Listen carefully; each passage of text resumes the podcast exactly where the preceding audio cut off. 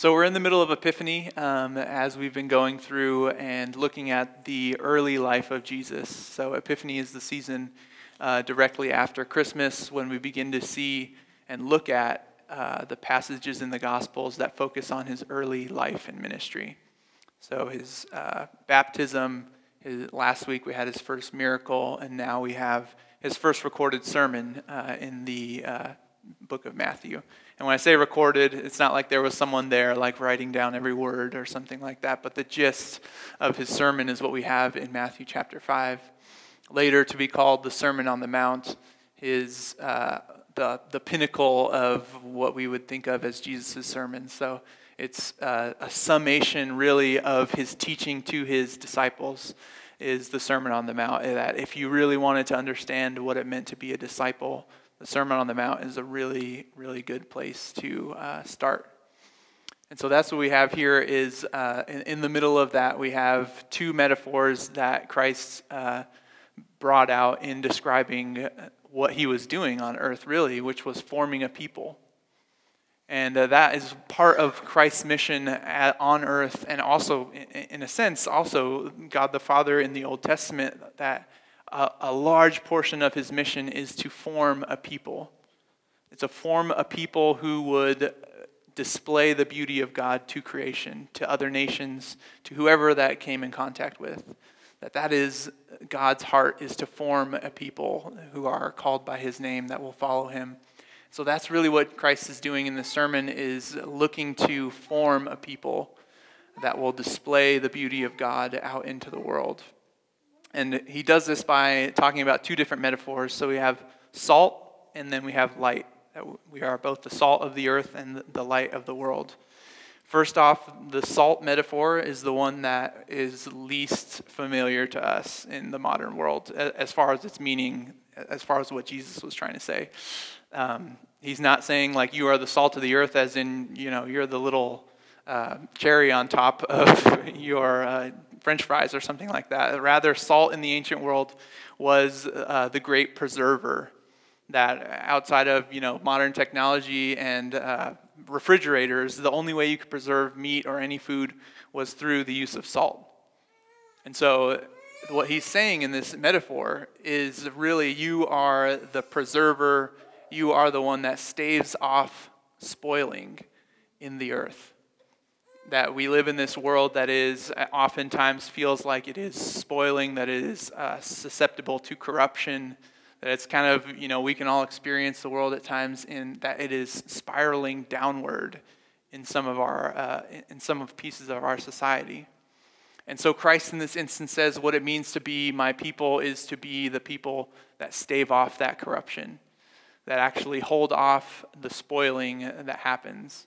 And that's really what that metaphor is meaning is that we are the great preservers of what it means to actually be human, what it means to be to follow Christ.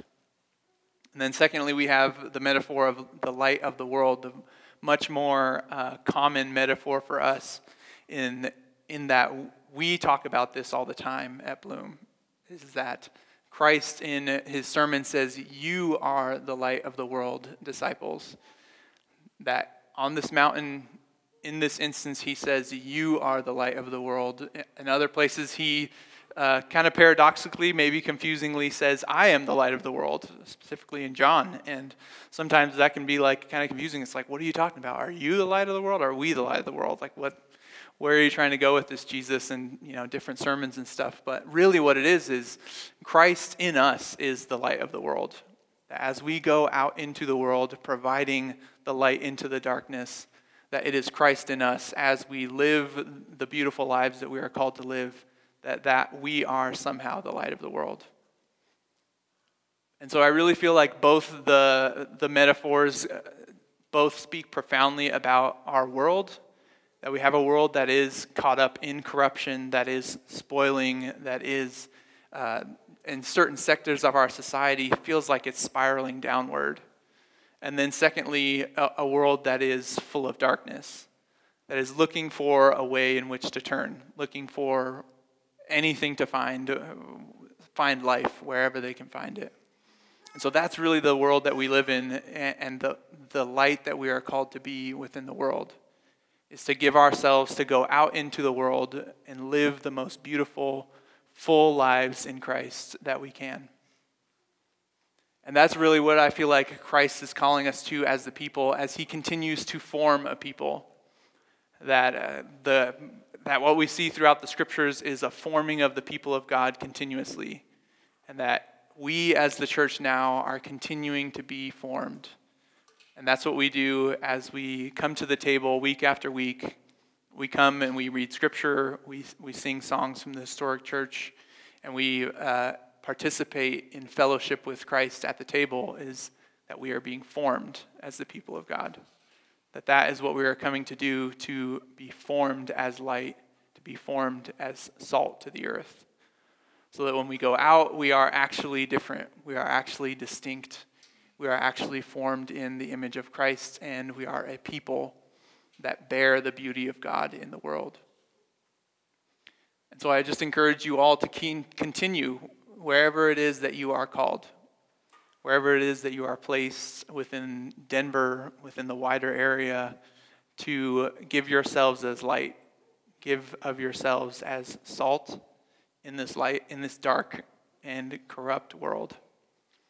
And that part of the beauty of the church is that we're all called to a variety of different places. And that there are gifts and talents within this community that are unique and that are placed in certain, instance, in certain places for that specific reason. Because of who you are, you are called to be the light of the world to where you are.